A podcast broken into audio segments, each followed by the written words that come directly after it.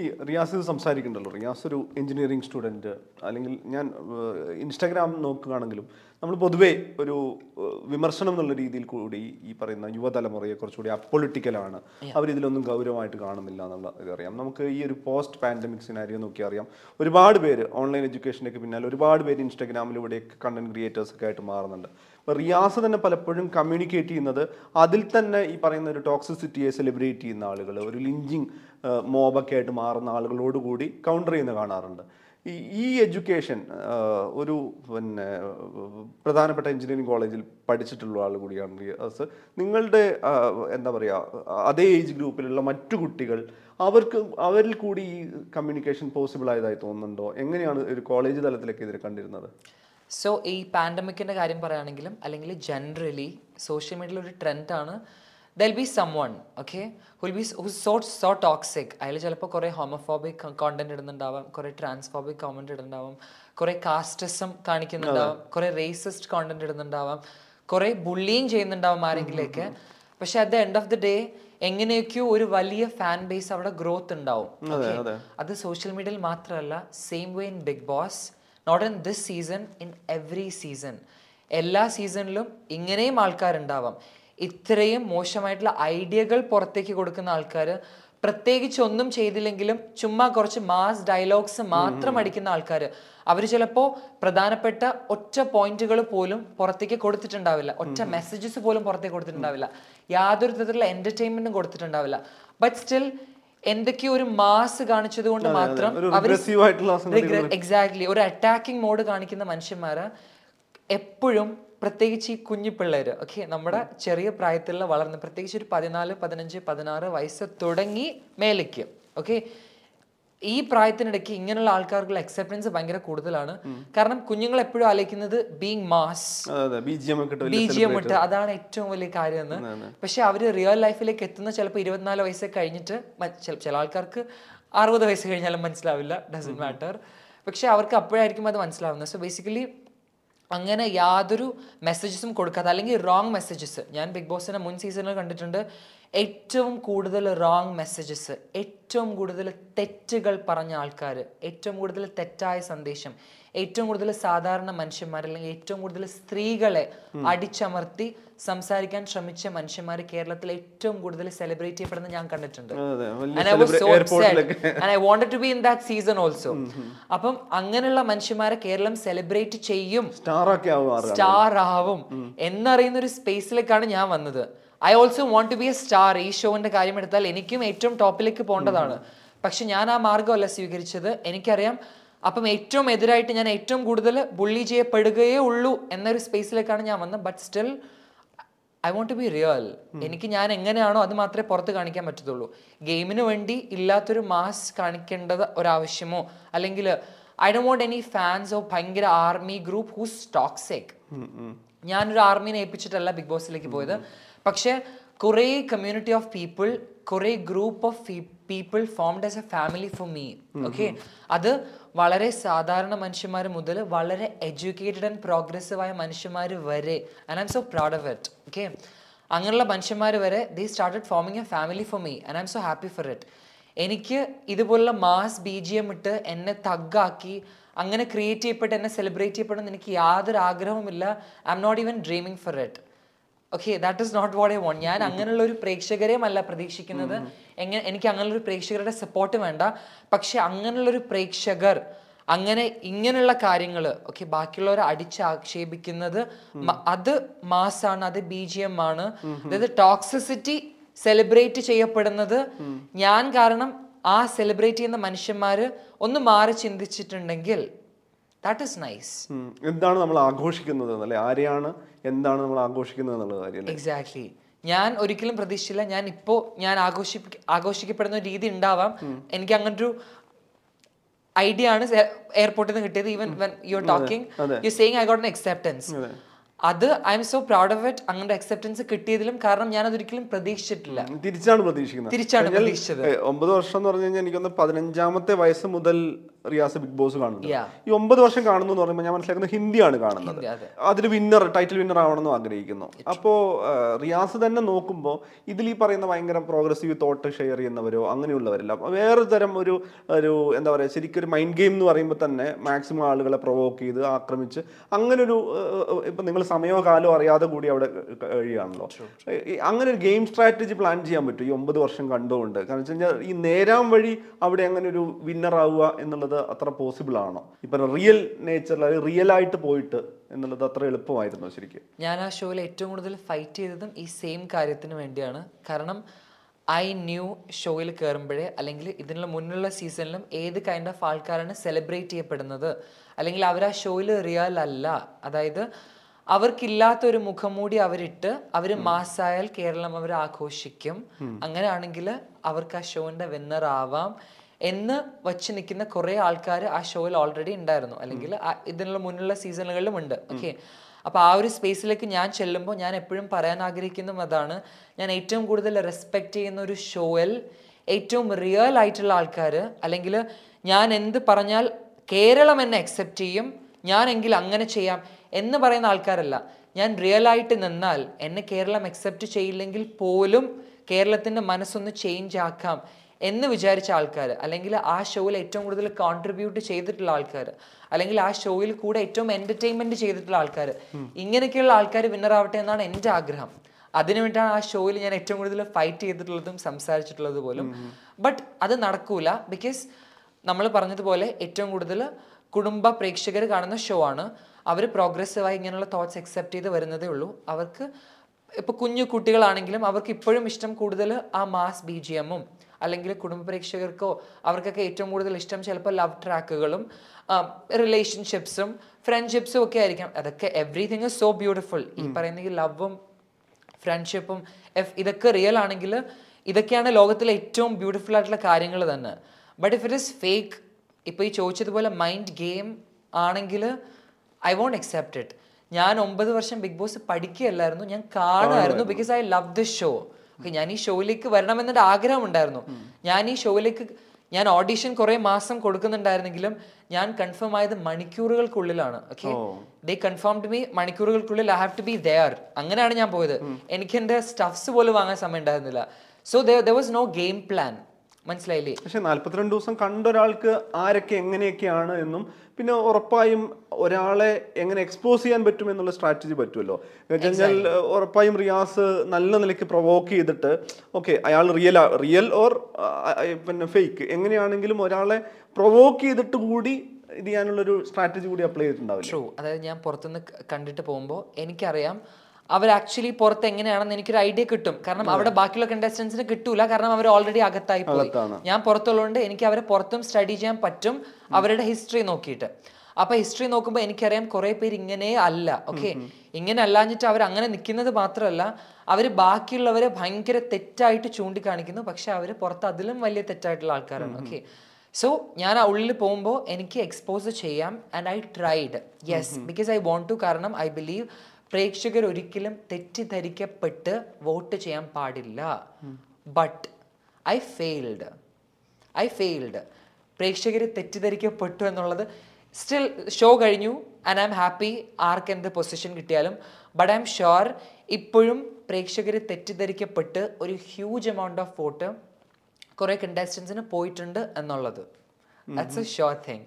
അവിടെ നിന്ന് പല ആൾക്കാരെയും തെറ്റ് ചൂണ്ടിക്കാണിച്ച് അയ്യോ അതൊക്കെ ഭയങ്കര തെറ്റാണ്, അങ്ങനെ ചെയ്യാൻ പാടില്ല, അങ്ങനെ നമ്മൾ നല്ല ആൾക്കാർ ചെയ്യാൻ പാടില്ല. ഇൻ റിയൽ ലൈഫ് അവർ ചെയ്യുന്നത് അതിലും വലിയ വലിയ തെറ്റുകളാണെന്നുള്ളത് ഇറ്റ്സ് സോ ഒബ്വിയസ്. അത് ഷോയ്ക്ക് മുന്നും ഷോ കഴിഞ്ഞും ഓക്കെ എന്നിട്ടാണ് ഷോയിൽ വന്നിട്ട് അവർ ഭയങ്കരമായിട്ട് പോയിന്റ് ഔട്ട് ചെയ്യുന്നത്. ബട്ട് സ്റ്റിൽ അവർ ടോപ്പ് പൊസിഷനിൽ എത്തിയിട്ടുണ്ട്. മനസ്സിലായില്ലേ? സോ ബേസിക്കലി പ്രേക്ഷകർ കബളിപ്പിക്കപ്പെട്ടു at some point of time ഈ കണ്ടസ്റ്റന്റിൽ നിന്ന്. Yes, that's a reality. But I still hope ഇനിയെങ്കിലും പുതിയ സീസണുകളിൽ കൂടുതൽ റിയൽ ആയിട്ടുള്ള ആൾക്കാരെ അക്സെപ്റ്റ് ചെയ്യട്ടെ, പ്രേക്ഷകർ മനസ്സിലാക്കട്ടെ. That's what I believe. നേരത്തെ പറഞ്ഞതിൽ തന്നെ ലിംഗ ലൈംഗിക ന്യൂനപക്ഷങ്ങളെ പ്രതിനിധീകരിച്ചിട്ട് ഈ സീസണിലോ അല്ല മുൻ സീസണിലോ നിന്നവർ സർവൈവ് ചെയ്യാൻ പോലും പറ്റാതെ പുറത്തേക്ക് പോകുന്ന സാഹചര്യം ഉണ്ടായി. കാരണം വെച്ച് കഴിഞ്ഞാൽ അവർക്ക് അവരുടെ ഐഡൻറ്റിറ്റിയുമായി കണക്ട് ചെയ്ത് സംസാരിക്കാനുള്ള സ്പേസ്. പിന്നെ സ്വാഭാവികമായിട്ടും സമൂഹത്തിൽ നടക്കുന്ന ഒരു അപരവൽക്കരണത്തിൻ്റെ തുടർച്ച അവിടെയും സംഭവിക്കുന്നു എന്നുള്ളത്. ഈ ഒരു സാഹചര്യത്തിൽ ഇപ്പം റിയാസ് വിന്നർ അല്ലെങ്കിൽ പോലും റിയാസ് റിയൽ വിന്നർ എന്ന് പറയുന്ന റിയാസ് അവിടെ സംസാരിച്ചിരിക്കുന്ന പല കാര്യങ്ങൾക്കും വലിയ തോതിൽ സ്വീകാര്യതയും കൈയടിക്കുകയും ചെയ്യുന്ന ആളുകൾ പുറത്തുണ്ടായിരിക്കുന്നു. അവർ കൂടി ഇനിയിപ്പം വരാനിരിക്കുന്ന സീസണൊക്കെ കാണുകയും ചെയ്യുമല്ലോ. അപ്പോൾ ഒരു പക്ഷേ ഈ കമ്മ്യൂണിറ്റിക്കകത്തു നിന്നും അതല്ലാതെയും ഒരുപക്ഷെ ഇത്തരം പലതരം വൈവിധ്യമുള്ള മനുഷ്യർക്ക് കയറി ചെല്ലാവുന്ന തരത്തിലുള്ളൊരു വിശാലത ഇത്തരം പ്ലാറ്റ്ഫോമുകൾ ഉണ്ടാക്കുന്നു. ബിഗ് ബോസ് മാത്രമല്ല, സമാന സ്വഭാവമുള്ള മറ്റു സ്ഥലത്തേക്ക് നോക്കൂ, ഞങ്ങൾക്ക് ഈ ബുള്ളിയിങ് ഇല്ലാതെ ഞങ്ങൾക്ക് ഞങ്ങളുടെ കാര്യങ്ങൾ പറയാം, ഞങ്ങളുടെ അവകാശത്തെക്കുറിച്ച് സംസാരിക്കാനുള്ള സ്പേസ് ഉണ്ടാക്കിയെടുക്കാം എന്ന തോന്നൽ കൂടി റിയാസിലൂടെ സംഭവിക്കാൻ തോന്നുന്നുണ്ടോ? ഉറപ്പായിട്ടും അത് ഈ അക്സെപ്റ്റൻസിൽ നിന്ന് മനസ്സിലാക്കുന്നത് ഉറപ്പായിട്ടും പറ്റുമെന്നുള്ളതാണ്. ഇത് ഒരു ന്യൂ നോർമൽ സീസൺ ആക്കി അങ്ങനെ ഒരു കൺസെപ്റ്റ് തന്നെ അവർ കൊണ്ടുവന്നിട്ട് അങ്ങനെ ഒരു സീസണിലേക്ക് പല സെക്ഷുവാലിറ്റിയുള്ള ആൾക്കാരെ വിളിച്ചത് തന്നെ ഇറ്റ്സ് എ ബിഗ് തിങ് എന്ന് ഞാൻ വിചാരിക്കുന്നത്. കാരണം മിനിസ്ക്രീനിൽ ഇതിന് മുന്നേ ഇങ്ങനെ ഉണ്ടായിട്ടില്ല. Okay, there was a trans women, പക്ഷെ ലെസ്ബിയൻസോ ഗെയ്സ് അങ്ങനെ ഉണ്ടായിട്ടില്ല. ഓക്കെ, സോ അവർ സീസൺ തുടങ്ങിയപ്പോൾ തന്നെ അവർ രണ്ട് ലെസ്ബിയൻസിനെ ഇൻട്രൊഡ്യൂസ് ചെയ്തു. ഷോയിൽ ഒരാൾ Ashwin came out as gay. Okay, and പറഞ്ഞതുപോലെ പ്രേക്ഷകരുടെ ഇടയിൽ ഇവർക്കുള്ള സ്വീകാര്യത പിടിച്ചു നിൽക്കാനുള്ള ബുദ്ധിമുട്ട്. ഈവൻ അശ്വിൻ കെയിം ഔട്ട് ആ സമയത്ത്, അശ്വിൻ പുറത്ത് വന്ന സമയത്ത്, അശ്വിൻ്റെ ലൈംഗികത വെളിപ്പെടുത്തിയ സമയത്ത് പുറത്ത് അശ്വിൻ്റെ ഫ്രണ്ട്സ് പോലും, അശ്വിന് ചേർന്ന് നിന്ന മനുഷ്യന്മാർ പോലും, അശ്വിന് വേണ്ടി ക്രിയേറ്റ് ചെയ്യപ്പെട്ട വാട്സാപ്പ് ഗ്രൂപ്പുകൾ പോലും left the chat. മനസ്സിലായില്ലേ? പിന്നെ there were no people to support him എന്ന് അശ്വിൻ ഇന്നും ഒരു ഇന്റർവ്യൂവിൽ പറയുന്നത് ഞാൻ കേട്ടു. So that's the space. If നിങ്ങൾ അങ്ങനെയുള്ള കാര്യങ്ങൾ സംസാരിക്കുന്നുണ്ടെങ്കിൽ you basically out of the show. മനസ്സിലായില്ലേ? The makers might be supporting, the makers want you there ആയിരിക്കാം, because they might be progressive, they want you for the show and everything. Okay, അവര് നിങ്ങളെ accept ചെയ്യുന്നുണ്ടാവാം, പക്ഷെ പ്രേക്ഷകരുടെ ഇടയിലുള്ള acceptance കുറവാണ്. Yes, that's a thing, but still doesn't matter, I believe. If you're doing amazing on the show, ചിലപ്പോൾ നിങ്ങളുടെ sexuality എന്തായാലും gender എന്തായാലും യു ക്യാൻ ഗോ ഫോർവേഡ്. പക്ഷെ കേരളത്തിൽ അത് കുറച്ച് ബുദ്ധിമുട്ടാണ്. ഹിന്ദി പോലെ ആവില്ല, കേരളത്തിൽ അത് കുറച്ച് ബുദ്ധിമുട്ടായിരിക്കും. സോ ഐ ബിലീവ് ഇനിയുള്ള സീസണിലെങ്കിലും പല തരത്തിലുള്ള മനുഷ്യർ, അതിപ്പോൾ പല സെക്ഷൽ ആവട്ടെ, റേസ് ആവട്ടെ, എന്തായാലും പലതരത്തിലുള്ള മനുഷ്യർ വരുമ്പോൾ അവരേത് തരമെന്ന് നോക്കിയിട്ടല്ല, അവരെങ്ങനെയാണ്. Big boss is a personality show.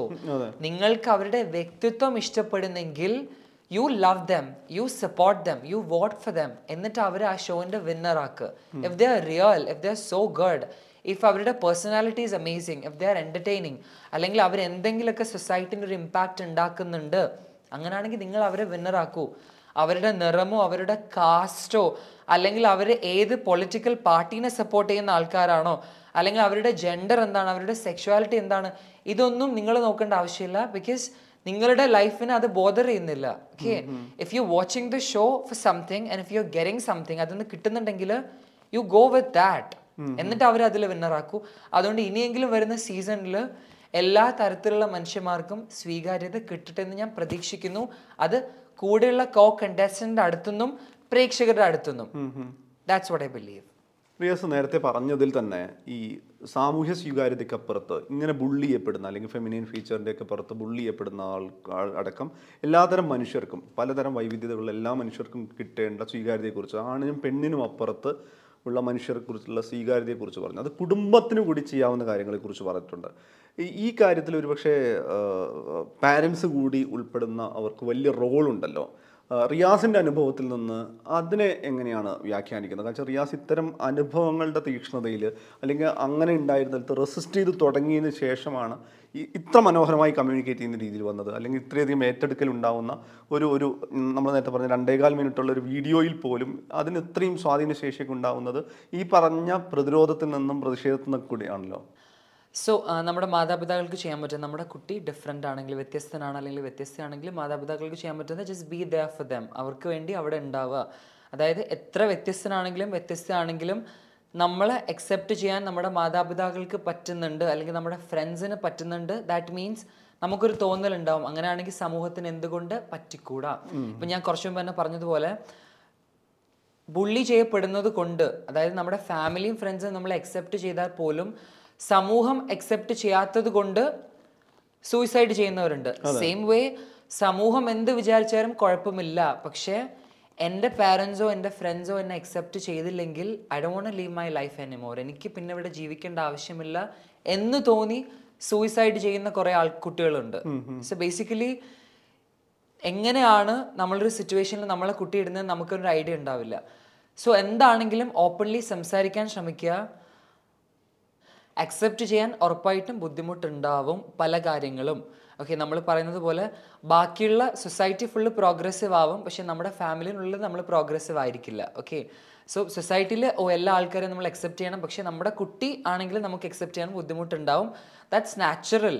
Especially നമ്മുടെ ഈ സമയത്ത് കേരളം എവിടെയാണോ നിൽക്കുന്നത് എന്ന് നോക്കിയാൽ ദാറ്റ് ഇസ് നാച്ചുറൽ ഓൺലി.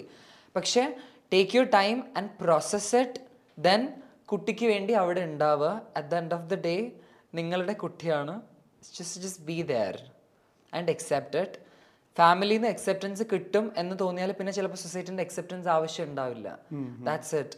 ആ ലൈഫ് ഫുള്ള് ആ ഒരു സ്പിരിറ്റോട് കൂടി മുന്നോട്ട് പോകാൻ ചിലപ്പോൾ ഫാമിലിൻ്റെയും ഫ്രണ്ട്സിൻ്റെയും അക്സെപ്റ്റൻസ് മാത്രം മതിയായിരിക്കാം. So just be there.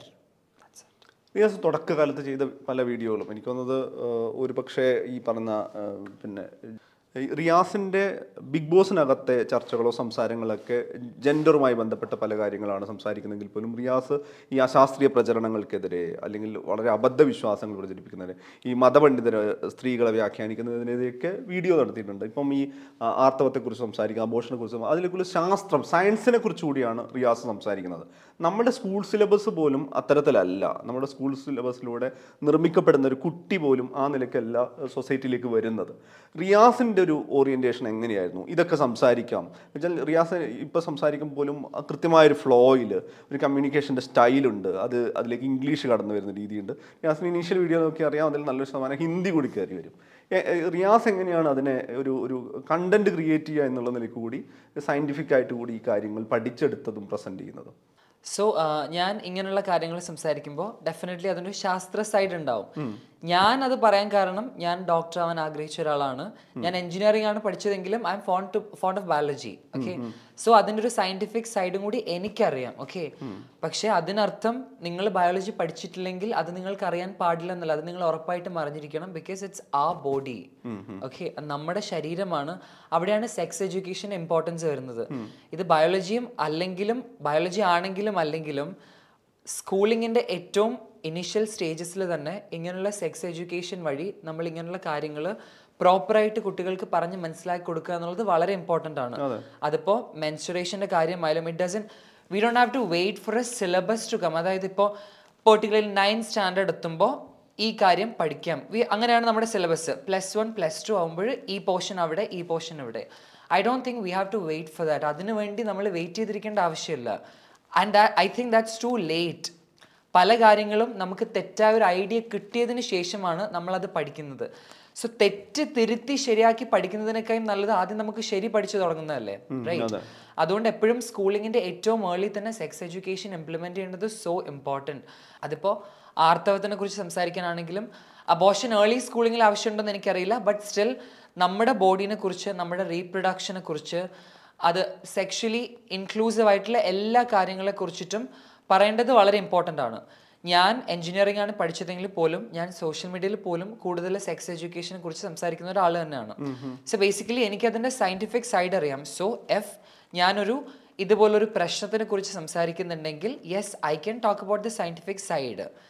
That doesn't mean നിങ്ങൾക്കത് സംസാരിക്കാൻ പറ്റില്ല, നിങ്ങളത് അറിയാൻ പാടില്ല. അത് ഉറപ്പായിട്ടും നിങ്ങൾ അറിഞ്ഞിരിക്കേണ്ട ഒരു കാര്യം തന്നെയാണ്. സോ ഇൻ റിയൽ ലൈഫ് സ്വന്തം ബോഡീനെ കുറിച്ച് അറിഞ്ഞിരിക്കുക, സ്വന്തം ബോഡിയിൽ നടക്കുന്ന പ്രോസസ്സിനെ കുറിച്ച് അറിഞ്ഞിരിക്കുക, നമ്മുടെ വീട്ടിലുള്ളവർക്ക് വേണ്ട അസിസ്റ്റൻസ് പ്രോപ്പറായിട്ട് കൊടുക്കുക. ആൻഡ് സെക്സ് എഡ്യൂക്കേഷൻ്റെ അഭാവം മൂലം എന്തുമാത്രം പ്രശ്നങ്ങളാണ് നമ്മുടെ സമൂഹത്തിൽ വരുന്നതെന്ന് മനസ്സിലാക്കാൻ പറ്റുക. ഇൻക്ലൂഡിങ് നമ്മുടെ സൊസൈറ്റിയിൽ നടക്കുന്ന സെക്ഷൽ അസോൾട്ടുകൾ, അല്ലെങ്കിൽ എന്തുമാത്രം സെക്ഷൽ ഫ്രസ്ട്രേഷൻ ആണ് നമ്മുടെ സമൂഹത്തിലുള്ള ആൾക്കാർക്കുള്ളത്. അതൊക്കെ നമ്മുടെ സെക്സ് എഡ്യൂക്കേഷൻ്റെ ഒരു ലാക്ക് വന്നിട്ടാണ് at the end of the day ഇത്ര വലിയ വലിയ സംഭവങ്ങൾ നടക്കുന്നത്. സോ ഇതിൻ്റെയൊക്കെ സ്റ്റാർട്ടിങ് ആയിരിക്കണം സെക്സ് എഡ്യൂക്കേഷൻ സ്കൂളിങ്ങിൽ നിന്ന് തന്നെ എന്നാണ് ഐ ബിലീവ്. ഈ 42ാം ദിവസം ബിഗ് ബോസിൻ്റെ ഹൗസിലേക്ക് പോയ ഒരാളും തിരിച്ചു വന്ന റിയാസും രണ്ട് തരത്തിലുള്ള സ്വീകാര്യതയുള്ള ആളാണ്. നമുക്കറിയാം ബിഗ് ബോസിലെ താരപദവി കിട്ടുന്നവർ, ടൈറ്റിൽ വിന്നേഴ്സൊക്കെ ഒരു ഹ്രസ്വകാലത്തേക്ക് അതിൻ്റെ താരമൂല്യം നിൽക്കും. അതിനപ്പുറത്ത് അവർ ഏത് നിലക്കാണ് അതിനെ പ്രയോജനപ്പെടുത്തുന്നത്. കണ്ടന്റ് ക്രിയേറ്റേഴ്സ് ആവുന്നവരുണ്ട്, ഫിലിംസ് ഇതിലേക്ക് പോകുന്നുണ്ട്, മറ്റ് പല പ്രൊഫഷനിലും ഈ സ്വീകാര്യത പ്രയോജനപ്പെടുത്തി പോകുന്നുണ്ട്. റിയാസിൻ്റെ രീതിയിൽ നോക്കിക്കഴിഞ്ഞാൽ റിയാസ് അതിൻ്റെ ഒരു താരമൂല്യത്തിന് അപ്പുറത്തേക്ക് മറ്റൊരു മാനത്തിലുള്ള സ്വീകാര്യതയും ആക്സെപ്റ്റൻസൊക്കെയാണ് റിയാസ് ഉണ്ടാക്കിയിരിക്കുന്നത്. അത് ഇൻ ഫ്യൂച്ചർ ഏത് തരത്തിൽ പ്ലേസ് ചെയ്യപ്പെടണം എന്നാണ് റിയാസ് ആഗ്രഹിക്കുന്നത്. എന്ന് വെച്ചാൽ ഡോക്ടർ ആവാൻ ആഗ്രഹിക്കുന്ന ഒരാളാണ്, ഒരു ശാസ്ത്ര പ്രചാരകൻ എന്നുള്ള സ്വഭാവം കാണാം, എഡ്യൂക്കേറ്റർ എന്നുള്ള രീതിയിൽ റിയാസിൻ്റെ കണ്ടന്റ് കണ്ടിട്ടുണ്ട്. റിയാസ് എവിടെയാണ് റിയാസിനെ പ്ലേസ് ചെയ്യാൻ ആഗ്രഹിക്കുന്നത്? സോ ഞാൻ ബിഗ് ബോസ് ഷോയിലേക്ക് പോയപ്പോൾ ഒരു ഹീറോ ആയിട്ടോ അല്ലെങ്കിൽ ഒരു സ്റ്റാർ ആയിട്ടോ ആൾക്കാരെന്നെ സെലിബ്രേറ്റ് ചെയ്യണം എന്നാഗ്രഹിച്ച് പോയതല്ല, അതെനിക്ക് വേണ്ടതാണ്. ഓക്കെ, ഈ ഷോ എൻ്റെ സ്വപ്നമായിരുന്നു, ഇനിയും ഈ ഷോ ആയിട്ട് റിലേറ്റ് ചെയ്ത കുറേ കാര്യങ്ങൾ എൻ്റെ സ്വപ്നം തന്നെയാണ്. ഐ ബിലീവ് എൻ്റെ Bigg boss is not ending here. പക്ഷേ ഇനിയുള്ള ബിഗ് ബോസ് സീസൺസിൽ ഞാൻ ഉണ്ടാവും എന്നുള്ളതല്ല, ബാക്കി വേറെ റിലേറ്റഡ് വേറെ ഡ്രീംസ്. ഓക്കെ, ആൻഡ് അങ്ങനെ ആയാലും പ്ലസ് എനിക്ക് എൻ്റർടൈൻമെൻറ്റ് ഇൻഡസ്ട്രിയിൽ വർക്ക് ചെയ്യണം, മീഡിയയിൽ വർക്ക് ചെയ്യണം, എനിക്ക് കുറേ നല്ല മൂവീസ് ചെയ്യണം, നോട്ട് സ്റ്റാർ ബട്ട് യെസ് നല്ല കുറച്ച് ക്യാരക്ടർ മൂവീസ് ചെയ്യണം. ഇതൊക്കെ എൻ്റെ ഡ്രീമാണ്. But at the same time ഇതൊക്കെ ചെയ്യുമ്പോൾ യെസ് ഞാൻ ഇതിന് മുമ്പുണ്ടായിരുന്ന എൻ്റെ മൂല്യങ്ങൾ, എൻ്റെ ബിഗ് ബോസ് ഹൗസിലുണ്ടായ മൂല്യങ്ങൾ ഇനി അതെപ്പോഴും എൻ്റെ കൂടെ തന്നെ ഉണ്ടാവും. അതെപ്പോഴും ഒരു ചേഞ്ചിന് വേണ്ടിയിട്ട് ഞാൻ യൂസ് ചെയ്യുകയും ചെയ്യും. അതിപ്പോൾ ഒരു എഡ്യൂക്കേറ്റർ ആയിട്ടായാലും ഒരു ഇൻഫ്ലുവൻസർ ആയിട്ടായാലും കോണ്ടന്റ് ക്രിയേറ്റർ ആയിട്ടായാലും പ്ലസ് ഈ പറഞ്ഞ ഇത്രയും സ്വപ്നങ്ങൾ ഇതെല്ലാം കൂടെ ഉണ്ടാവും. ഞാൻ ഒരു പ്രൊഫഷനിലേക്ക് ഒരിക്കലും ഒതുങ്ങി പോവും എന്നെനിക്ക് തോന്നുന്നില്ല. I will try to do everything എന്നെക്കൊണ്ട് പറ്റുന്നത് ടു എൻ്റെ ആഗ്രഹങ്ങൾ എനിക്ക് സാധിക്കണം, എൻ്റെ സ്വപ്നങ്ങൾ എനിക്ക് സാധിക്കണം. At the same time I want to make a change. അതിന് വേണ്ടിയിട്ട് എന്നെക്കൊണ്ട് എന്തൊക്കെ പറ്റുമോ and especially now I believe I can. കാരണം ഇപ്പോൾ I M in front of a വലിയ സമൂഹം. സോ ഞാനിപ്പോൾ പറയുന്ന കാര്യങ്ങൾ may be people will accept, people will try to think. ആ ഒരു ചേഞ്ചിന് വേണ്ടിയിട്ട് ആൾക്കാർ അതിനെക്കുറിച്ച് ചിന്തിക്കാൻ തുടങ്ങും. So now I can use it in a proper way. So അതുകൊണ്ട് ഉറപ്പായിട്ടും ഞാൻ ഈ ഏത് ഡയറക്ഷനിലേക്ക് തിരിഞ്ഞാലും I will always be trying to make a change. That's a short. Riyas നേരത്തെ പറഞ്ഞതിന് കട്ട് ചെയ്തെടുത്തു കഴിഞ്ഞാൽ ആക്ടർ ആവണം, ക്യാരക്ടർ റോൾ ചെയ്യണം എന്ന് പറഞ്ഞു. എന്നെ സംബന്ധിച്ച് പുതുതായി കേൾക്കാണ്. രണ്ടാമത് പറഞ്ഞിട്ടുണ്ട് ഈ മീഡിയയുടെ പാർട്ടാവണം, ഈ പറഞ്ഞ ബിഗ് ബോസിൻ്റെ തുടർച്ചകൾക്ക് മറ്റു പല സാധ്യതകളും തേക്കണം, എൻ്റർടൈൻമെൻറ്റ് ഇൻഡസ്ട്രിയുടെ ഭാഗമാവണം എന്നുള്ളത്. ഈ ആക്ട് ചെയ്യുക എന്നുള്ളത് ആഗ്രഹം നേരത്തെ ആയിട്ട് വന്നിരുന്നു, അത് പുതുതായി കേൾക്കുന്ന പോലെ തോന്നിയത്. എന്താണ് അങ്ങനെ ഒരു ആഗ്രഹത്തിന്? ഭയങ്കരമായൊരു ഇൻട്രസ്റ്റ് പണ്ട് മുതൽ ഉണ്ടായിരുന്നു എന്ന് ചോദിച്ചാൽ ഇല്ല. ബട്ട് സ്റ്റിൽ എല്ലാം ഇങ്ങനെ ഡെവലപ്പ് ചെയ്ത് വരുന്നത് പോലെ yes acting is also something I always wanted to cherish. So yes അതുകൊണ്ട് അഭിനയിക്കണമെന്ന് നല്ല താല്പര്യമുണ്ട്. പ്ലസ് എൻ്റർടൈൻമെൻറ്റ് ഇൻഡസ്ട്രിയിൽ വർക്ക് ചെയ്യണം, അത് ബിഗ് ബോസ് റിലേറ്റഡ്. അങ്ങനെ ആവണമെങ്കിൽ I think I M so good at it. I think so that's it. So I can do a lot of things. എനിക്ക് അതുമായിട്ട് റിലേറ്റ് ചെയ്ത് എനിക്ക് കുറേ കോൺട്രിബ്യൂട്ട് ചെയ്യാൻ പറ്റും എന്ന് തോന്നലുള്ളത് കൊണ്ടാണ്. സോ അതങ്ങനെ ഇപ്പോൾ നേരത്തെ ബിഗ് ബോസിൻ്റെ ഫൈനലിസ്റ്റുകളെ നോക്കിയാലും ബിഗ് ബോസ് സീസൺ നോക്കിക്കഴിഞ്ഞാലും ബിഗ് ബോസ് ഹൗസിനകത്ത് വലിയ ശത്രുക്കളായിട്ടുള്ള അല്ലെങ്കിൽ ഇവരെ പിടിച്ചു നിർത്തി അല്ലെങ്കിൽ ഈ ഇതിൻ്റെ ഗൈഡ് ലൈൻസ് പ്രകാരം മാത്രം പരസ്പരം തല്ലുന്നില്ല, പിന്നെ ഇവർ വയലൻസിലേക്ക് പോകുന്നില്ല എന്ന് മനസ്സിലാവും. പക്ഷേ നമുക്കറിയാം ഓരോ സീസൺ കഴിയുമ്പോഴും അവരൊരു കളക്റ്റീവായി മാറുകയും ചിലപ്പോൾ അവർ ഒന്നിച്ച് കണ്ടന്റ് ഉണ്ടാക്കുന്നതൊക്കെ കാണാം, ഒന്നിച്ച് പല ഷോയിൽ ഒന്നിച്ച് വരുന്ന കാണാം, വലിയ സുഹൃത്തുക്കളായി മാറുന്ന കാണാം. നിങ്ങൾ 5 പേര് ഫൈനലിസ്റ്റുകൾ ഉണ്ടായിരുന്നു, അതിനുശേഷം പുറത്തു വരുന്നു. ഒരു സൗഹൃദ തലം ഇതിന് പുറത്തേക്കുണ്ടോ? അല്ലെങ്കിൽ പുറത്തിറങ്ങിയതിനു ശേഷം പരസ്പരം വിളിക്കാറും കമ്മ്യൂണിക്കേറ്റ് ചെയ്യാറൊക്കെ ഉണ്ടോ? സോ ഫൈനലിസ്റ്റ് ആയ 6 കണ്ടസ്റ്റൻസിനെ കുറിച്ച് മാത്രമല്ല, ജനറലി 20 കണ്ടസ്റ്റൻസും പുറത്ത് വരുമ്പോൾ എല്ലാവരും യുണൈറ്റഡ് ആൻഡ് ഒരുമിച്ചൊന്നുമല്ല. യെസ് അവർ ഒരുമിച്ച് കോണ്ടന്റ് ക്രിയേറ്റ് ചെയ്യുന്നുണ്ടാവാം, അല്ലെങ്കിൽ അവർ ഒരുമിച്ച് ഷോയിൽ വിസിബിൾ ആവുന്നുണ്ടാവാം. അതിനർത്ഥം അവർ പരസ്പരം ഭയങ്കരമായിട്ട് യോജിച്ചു എന്നുള്ളതല്ല. യെസ് ഒരു ഷോ ആയിരുന്നു, ഷോ ഇസ് ഓവർ. എല്ലാവരും പരസ്പരം നല്ലതാണ്. കാരണം നമ്മൾ അവിടെയും പ്രോബ്ലംസ് സോർട്ട് ഔട്ട് ചെയ്യുമ്പോൾ വലിയ വലിയ പ്രശ്നങ്ങൾ ഉണ്ടാകുമ്പോൾ at the end of the day നമ്മൾ പ്രോബ്ലംസ് സോർട്ട് ഔട്ട് ആയി ഒരുമിച്ച് ഒരു ടേബിളിരുന്ന് ആഹാരം കഴിക്കുന്ന മനുഷ്യന്മാർ തന്നെയാണ്. സെയിം വേ ഷോ കഴിഞ്ഞ് ഇറങ്ങിയപ്പോൾ ഇപ്പോൾ ഒരു ടാസ്ക് കഴിഞ്ഞ് നമ്മൾ ഒരുമിച്ചാവുന്നത് പോലെ ഷോ കഴിഞ്ഞിട്ടും എല്ലാവരും ഒരുമിച്ചായിട്ടുണ്ട്. ഇൻ ദ സെൻസ് എല്ലാവരും ഇസ് ഇൻ ടോക്കിംഗ് ടേംസ്, അത്രേ ഉള്ളൂ. അതിൽ ടോക്കിംഗ് ടേംസ് അല്ലാത്ത ആൾക്കാരും ഉണ്ട്, ബട്ട് എല്ലാവരും ഇസ് ഇൻ ടോക്കിംഗ് ടേംസ്. അതിനർത്ഥം എല്ലാവരും ഭയങ്കര സുഹൃത്തുക്കളായെന്നല്ല. എഫ് നിങ്ങൾ അവരൊരു കോണ്ടന്റ് ഒരുമിച്ച് ഉണ്ടാക്കുന്നത് കണ്ടു, അല്ലെങ്കിൽ ഒരു ഷോയില് അവര് ഭയങ്കരമായിട്ട് ഹഗ് ചെയ്യുന്നു, ചിരിക്കുന്ന കണ്ടു. അതിനർത്ഥം അവര് ബെസ്റ്റ് ഫ്രണ്ട് ആയി എന്നല്ല. ഓക്കെ, അവർക്ക് അകത്തുണ്ടായിരുന്ന സെയിം ഫീലിങ്സ് തന്നെ പല ആൾക്കാർക്കും ഇപ്പോഴും, എനിക്കും. ഓക്കെ, സെയിം വേ എനിക്ക് അകത്ത് അൺഅക്സെപ്റ്റബിൾ ആയിട്ട് തോന്നിയ ആൾക്കാർ എനിക്കിപ്പോഴും പുറത്ത് അവർ അൺഅക്സെപ്റ്റബിൾ തന്നെയാണ്. ഞാൻ അവരോട് സംസാരിക്കുന്നുണ്ടാവാം, that doesn't mean I love them so much. Okay, അതായത് ഇപ്പൊ പുറത്തിറങ്ങിയപ്പോൾ തന്നെ കുറച്ച് കൂടുതൽ കൂടെ കാര്യങ്ങൾ കാണാൻ പറ്റി. കണ്ടസ്റ്റൻസിന് റൂട്ട് ചെയ്യുന്ന ആൾക്കാർ ഏത് രീതിയിലാണ് അവർ റൂട്ട് ചെയ്യുന്നുണ്ടായിരുന്നു, ഈവൻ അവരുടെ ഫാമിലി മെമ്പേഴ്സ് പോലും അവരെ റൂട്ട് ചെയ്യാൻ ശ്രമിച്ച കുറെ മാർഗങ്ങളുണ്ട്. അതൊക്കെ നമുക്ക് പുറത്തിറങ്ങി കാണുമ്പോൾ ഇറ്റ്സ് സോ അൺആക്സെപ്റ്റബിൾ. അത് ക്ലിയർ ആവുന്നത് വരെ ഉറപ്പായിട്ടും ദെൽ ബി എ പ്രോബ്ലം. അത് ക്ലിയർ ആയാൽ പോലും നമ്മളിപ്പോൾ ബിഗ് ബോസിൽ നമ്മൾ സമൂഹത്തിന്റെ റിഫ്ലക്ഷൻ പോലെ പലതരത്തിലുള്ള ആൾക്കാരുണ്ട്. അപ്പോൾ പലതരത്തിലുള്ള നമുക്ക് അക്സെപ്റ്റ് ചെയ്യാൻ പറ്റാത്ത ബിഹേവിയറുള്ള ആൾക്കാരുണ്ട്. അത് ബിഗ് ബോസ് ഹൗസിൽ മാത്രമല്ല, അവരോട് പുറത്തും അങ്ങനെ തന്നെ ആയിരിക്കാം. But yes, will be in talking terms, but still disagreements still exist. ഈ നേരത്തെ പറഞ്ഞതിൽ പറയാണ്, ഒരു വലിയ ഫാൻ ബേസ് അല്ലെങ്കിൽ BGM ഇട്ട് ആഘോഷിക്കുന്ന ആളുകളല്ല. പക്ഷേ ഇൻസ്റ്റാഗ്രാം നോക്കി കഴിഞ്ഞാൽ റിയാസ് ആർമിയൊക്കെ അവിടെയും കാണാനുണ്ട്. യെസ്, അതാണ് ഞാൻ പറഞ്ഞത്. ഞാൻ പോയ സമയത്ത് എൻ്റെ ഇൻസ്റ്റാഗ്രാം അക്കൗണ്ട് ഞാൻ ഹാൻഡിൽ ചെയ്യാൻ എൻ്റെ ഒരു ഫ്രണ്ടിനെ ഏൽപ്പിച്ചു എന്നല്ലാതെ ഐ ഹാഡ് നോ വൺ. ഞാൻ എപ്പോഴും ഷോയിലും പറയാറുണ്ട്, എനിക്ക് ആകെ ഉള്ളത് കളക്റ്റീവായിട്ടൊരു 4-5 ഫ്രണ്ട്സ് ആണ്. ഓക്കെ, പക്ഷെ ഞാൻ പോയി കഴിഞ്ഞപ്പോൾ എനിക്ക് വേണ്ടി, എനിക്ക് ആർമി എന്ന് വേർഡ് യൂസ് ചെയ്യുന്ന പോലെ I have a problem for it, because I don't need armies. ഞാൻ ബട്ട് ദേർ ആർ ആർമീസ് എന്ന പേരാണ്, I love them so much. പക്ഷെ ഞാൻ അവരെ എൻ്റെ ഫാമിലി എന്നേ വിളിക്കുള്ളൂ, to be honest. I mean, ഞാൻ ആരുമില്ലാതെ പോയിട്ട് എഫ് സോ മച്ച് പീപ്പിൾ എല്ലാവരും ടുഗെദർ ഒരുമിച്ച് വന്ന് they were asking votes for me.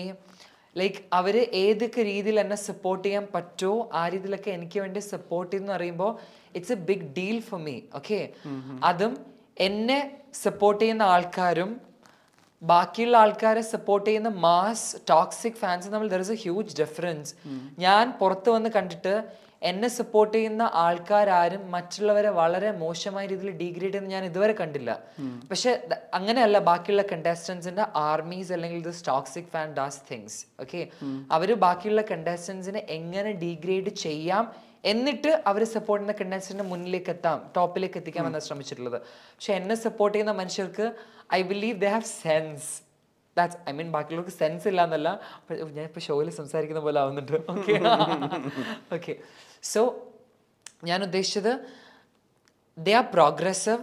നല്ല ആൾക്കാർ, ഐ മീൻ ഏറ്റവും സാധാരണക്കാരായ മനുഷ്യരാണെങ്കിൽ പോലും കുറേ നല്ല ഹൃദയമുള്ള മനുഷ്യരാണ് എനിക്ക് വേണ്ടി ദീസ് ആർമി ഗ്രൂപ്പ് ഫോം ചെയ്തിട്ടുള്ളത്. Okay, I won't call them army, but they are my family and I love them so much. I value them a lot. എനിക്ക് ഭയങ്കര അഭിമാനമുണ്ട്, എനിക്ക് വേണ്ടി കുറേ ആൾക്കാർ, that's not just a small number, അതൊരു ചെറിയ നമ്പർ അല്ല, കുറേ മനുഷ്യന്മാർ എനിക്ക് വേണ്ടി ഒരുമിച്ച് നിന്നിട്ടുണ്ടെങ്കിൽ I M so grateful. And I M so grateful അവർ ഏറ്റവും കൂടുതൽ ബഹുമാനപരമായ രീതിയിലാണ് എന്നെ സപ്പോർട്ട് ചെയ്തത്. അതായത് മറ്റുള്ള കണ്ടസ്റ്റൻസിനെ ചവിട്ടി താഴ്ത്തിയിട്ടല്ല എന്നെ മേലോട്ട് എത്തിക്കാൻ അവർ ശ്രമിച്ചത്. There was a respectable way they did things. And I'm so proud of them. ഇത്തവണത്തെ ബിഗ് ബോസിൽ വേറൊരു പ്രത്യേകതയായിട്ട് പറയുന്നത് ഒരു ഫീമെയിൽ കാൻഡിഡേറ്റ് വിന്നർ ആവുന്നു എന്നുള്ളതാണ്. ആ നിലയ്ക്ക് കൂടി പുറത്തുനിന്ന് നോക്കുമ്പോൾ റിയാസിന് എന്താ തോന്നുന്നത്? സോ ഞാൻ ബിഗ് ബോസിൽ ചെല്ലുമ്പോഴും എന്നോട് ഫസ്റ്റ് ചോദിച്ചു, എന്നെ പ്രൊമോന് പോലും ചോദിച്ചൊരു ക്വസ്റ്റ്യൻ ആണ്, ഇതിന് മുന്നുള്ള ബിഗ് ബോസ് സീസൺസിൽ ഒരു ഫീമെയിൽ വിന്നർ ഉണ്ടായിട്ടില്ല, ആസ് എ ഫെമിനിസ്റ്റ് ഈ സീസണിൽ ഒരു ഫീമെയിൽ വിന്നർ ഉണ്ടാവണോ എന്ന് റിയാസിന് ആഗ്രഹമുണ്ട്. ദാറ്റ് വാസ് എ ക്വസ്റ്റ്യൻ എന്നോട് ചോദിച്ചത്. അപ്പോൾ എൻ്റെ ആൻസർ വാസ് ലൈക്ക്, ഒരു ഫീമെയിൽ വിന്നർ ഉണ്ടാവാത്തത് ചിലപ്പോൾ അത്രയും സ്ട്രോങ് ആയിട്ടുള്ള ആൾക്കാർ ഇല്ലാഞ്ഞത് കൊണ്ടായിരിക്കാം ഇതിന് മുന്നിലുള്ള സീസൺസ്, മേ ബി. അല്ലെങ്കിൽ സ്ട്രോങ് ആയിട്ടുള്ള സ്ത്രീകളെ കേരളത്തിന് അക്സെപ്റ്റ് ചെയ്യാനുള്ള ബുദ്ധിമുട്ട് കൊണ്ടും ആവാം. ബിക്കോസ് ഹിന്ദിയിൽ കുറേ സീസണുകളിലും ഏറ്റവും കൂടുതൽ ഫീമെയിൽ വിന്നേഴ്സ് തന്നെയാണ്. ഓക്കെ, അപ്പോൾ ബിഗ് ബോസ് എന്ന ഷോയിൽ ഒരു സ്ത്രീനെ അക്സെപ്റ്റ് ചെയ്യാൻ ഇന്ത്യയിലുള്ള ആൾക്കാർക്ക് പ്രശ്നമില്ല. Okay, but when it comes to Kerala ചിലപ്പോൾ അങ്ങനെ ഒരു പ്രശ്നമുണ്ടാവാം. ഓക്കെ, പക്ഷെ എൻ്റെ ആൻസർ ഇതായിരുന്നു, ഈ സീസണിൽ ഞാൻ വന്നത് എനിക്ക് വിന്നർ ആവാനാണ്, എൻ്റെ ഫീമെയിൽ കണ്ടസ്റ്റൻസിനെ വിന്നർ ആക്കാനല്ല. Okay, so but still I M happy ഒരു ഫീമെയിൽ കണ്ടസ്റ്റൻ്റ് വിന്നറായി. ഇപ്പം ഏതെങ്കിലുമൊക്കെ മനുഷ്യന്മാർക്ക് തോന്നി ബിഗ് ബോസിൽ ഒരു ഫീമെയിൽ കാൻഡിഡേറ്റിന് വിന്നർ ആവാൻ പറ്റില്ല എങ്കിൽ then this was an example. Okay, so basically Dilsha വിന്നറായപ്പോൾ പല അഭിപ്രായങ്ങൾ പലർക്കും ഉണ്ടായിട്ടുണ്ടെങ്കിലും യെസ്, ഞാൻ വോട്ടിങ്ങിൽ ഉറപ്പായിട്ടും പൂർണ്ണമായും വിശ്വസിക്കുന്ന ഒരാളാണ്. ഐ ബിലീവ് വോട്ടിംഗ് വളരെ സുതാര്യമായി നടന്ന ഒരു പ്രക്രിയ തന്നെയാണ്. അപ്പം ഏറ്റവും കൂടുതൽ ആൾക്കാർ ദിൽഷയ്ക്ക് വോട്ട് ചെയ്തത് കൊണ്ട് തന്നെയാണ് ദിൽഷ വിന്നറായത്. അത് ചിലപ്പോൾ വേറെ ഒരു കണ്ടാസ്റ്റന്റിന്റെ ഫാൻസും കൂടി ദിൽഷയ്ക്ക് വോട്ട് ചെയ്തിട്ടുണ്ടാവാം, ചിലപ്പോൾ അതുകൊണ്ടായിരിക്കാം വിന്നറായത്. It doesn't matter, but still Dilsha was strong ആ സീസണിൽ ആൻഡ് ദിൽഷ വിന്നറായി. I M happy for her. Bigg Boss ഹൗസിൽ നിന്ന് റിയാസ് പുറത്ത് വന്നതിന് ശേഷം ഒരുപാട് കണ്ടന്റ് കാണുമായിരിക്കുമല്ലോ. കാരണം വെച്ച് കഴിഞ്ഞാൽ യൂട്യൂബിൽ, ഫേസ്ബുക്കിൽ കമൻറ്റ്, എനിക്കൊന്ന് റിയാസ് പോലും നേരത്തെ നമ്മൾ പറഞ്ഞ ആ 2.5 മിനിറ്റിൻ്റെ വീഡിയോ വന്നതിന് ശേഷം ഇത്ര മാസീവ് സപ്പോർട്ട് ഈ പറഞ്ഞ ആക്ടിവിസ്റ്റ് സർക്കിളിലുള്ളത്, ജെൻഡർ ആക്ടിവിസ്റ്റുകൾ, കമ്മ്യൂണിറ്റിക്കകത്ത് നിന്ന് മീഡിയ പേഴ്സൺ ആളുകൾ, അങ്ങനെ ഭയങ്കര പ്രോഗ്രസീവായൊരു കമ്മ്യൂണിറ്റി, അങ്ങനെ വലിയൊരു മാസീവ് സപ്പോർട്ട് റിയാസ് പോലും എക്സ്പെക്റ്റ് ചെയ്തിരുന്നില്ല എന്ന് പറഞ്ഞിരുന്നല്ലോ. പുറത്ത് വന്നതിന് ശേഷം വളരെ ഫ്രഷായിട്ട് ഭയങ്കര എക്സൈറ്റിംഗ് ആയി തോന്നിയ കാര്യങ്ങൾ എന്തൊക്കെയാണ്? സോ പുറത്ത് വന്നിട്ട് ഏറ്റവും എക്സൈറ്റിംഗ് ആയിട്ട് തോന്നിയത് ഫസ്റ്റ് ഓഫ് ഓൾ ആ കണ്ട ഹ്യൂജ് സപ്പോർട്ട്, ഇപ്പോൾ കണ്ടുകൊണ്ടിരിക്കുന്ന ഹ്യൂജ് സപ്പോർട്ട് ആൻഡ് അക്സെപ്റ്റൻസ് പറഞ്ഞ കാര്യങ്ങൾക്ക് ആയാലും എല്ലാം.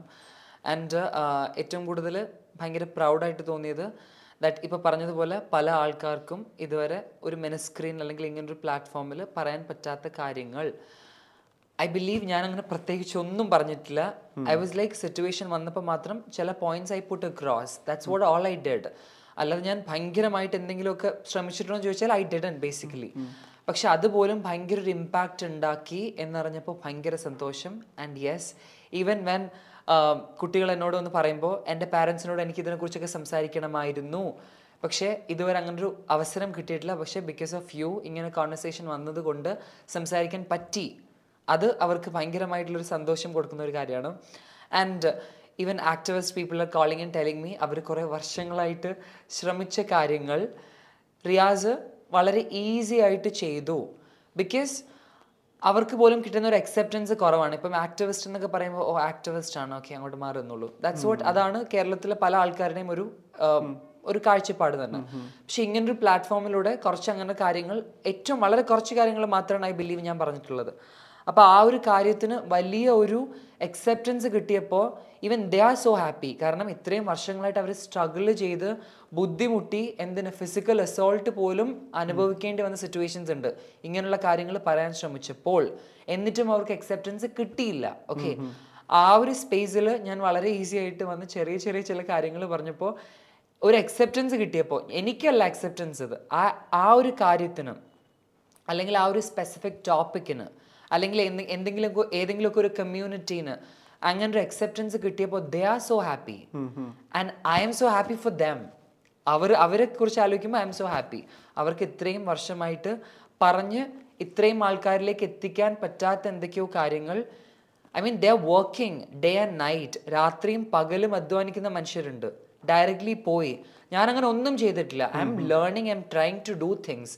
ഞാൻ ഇതുവരെ ഞാനിങ്ങനെ ഈ പ്ലാറ്റ്ഫോമുകളിലൂടെ സംസാരിക്കാൻ ശ്രമിക്കുന്നതും പ്ലസ് എൻ്റെ റിയൽ ലൈഫിൽ പ്രാവർത്തികമാക്കാൻ ശ്രമിക്കുന്നതും എന്നെക്കൊണ്ട് പറ്റുന്നത്, അതല്ലാതെ ഞാൻ മല കമിഴ്ത്തിയൊന്നും വെച്ചിട്ടില്ല ഇതുവരെ. ബട്ട് രാത്രി പകലില്ലാതെ കഷ്ടപ്പെടുന്ന ആൾക്കാരുണ്ട് ഇതിന് വേണ്ടിയിട്ട്. വെൻ അവരെന്നെ വിളിച്ച് ഇതിനു വേണ്ടി അപ്രിഷ്യേറ്റ് ചെയ്യുമ്പോൾ ഐ ഫീൽ സോ പ്രൗഡ്. കാരണം ഈ ഒരു പ്ലാറ്റ്ഫോം ഞാൻ സിറ്റുവേഷൻ അനുസരിച്ചാണെങ്കിലും പ്രോപ്പറായിട്ട് യൂസ് ചെയ്തു. And that helped a lot of people out there. അത് വേറെ കുറെ ആൾക്കാരെ പുറത്ത് സഹായിച്ചു. And I'm happy for them.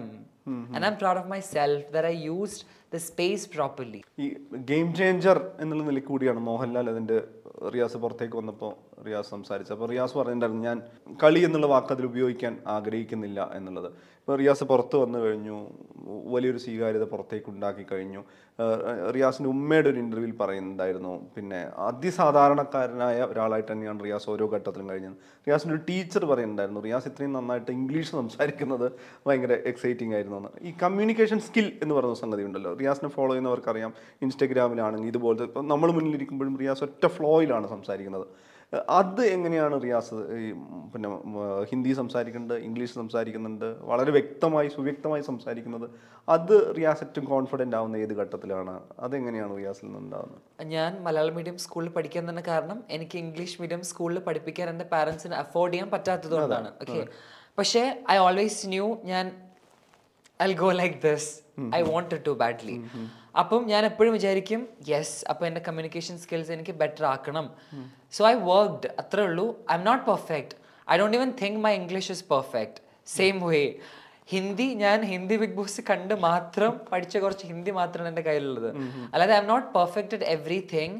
എല്ലാ കാര്യങ്ങളിലും നമ്മളിപ്പോൾ ഈ ടോപ്പിക്സിനെ കുറിച്ച് സംസാരിക്കുന്ന പോലെ I'm learning even my communication skills. That's it. And അത് ഐ എം ഗ്ലാഡ് എനിക്കത് പ്രോപ്പർലി പറയാൻ പറ്റുന്നുണ്ട്. ഞാൻ ഉദ്ദേശിക്കുന്ന കാര്യങ്ങൾ ജനങ്ങളിലേക്ക് പ്രോപ്പർലി എൻ്റെ കമ്മ്യൂണിക്കേഷൻ സ്കിൽ വഴി എത്തുന്നുണ്ട്. And I M so happy for it.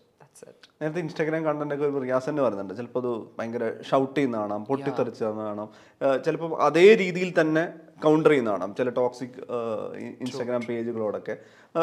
ചില സമയത്ത് ഹിന്ദി അങ്ങനെ തന്നെയാണ് കടന്നു വരുന്നതുകൊണ്ട്. ഇപ്പോൾ ഒരു പോസ്റ്റ് ബിഗ് ബോസ് സിനാരിയോയിൽ ഇൻസ്റ്റാ കണ്ടന്റ് വരുമ്പോഴാണെങ്കിലും റിയാസ് ഏതെങ്കിലും തരത്തിൽ ഒരു മാറ്റം റിയാസിനുമായിട്ടുണ്ടാവുമോ? So basically in real life also ഞാൻ ഈസിലി പ്രൊവോക്ഡ് ആവും. I mean not every time. കാരണം നമ്മൾ കുറേ പണ്ട് മുതലേ കുറേ കാര്യങ്ങൾ കേൾക്കുന്നുണ്ട്. ഇഗ്നോർ ചെയ്യാനുള്ള കാര്യങ്ങൾ എങ്ങനെ ഇഗ്നോർ ചെയ്യണം എന്നറിയാം. But still there are few things അത് നമ്മളെ മാത്രമല്ല ബാക്കിയുള്ള ആൾക്കാരെയും എഫക്റ്റ് ചെയ്യും എന്നറിയുമ്പോൾ ഞാൻ പെട്ടെന്ന് പ്രൊവോക്ഡ് ആവും.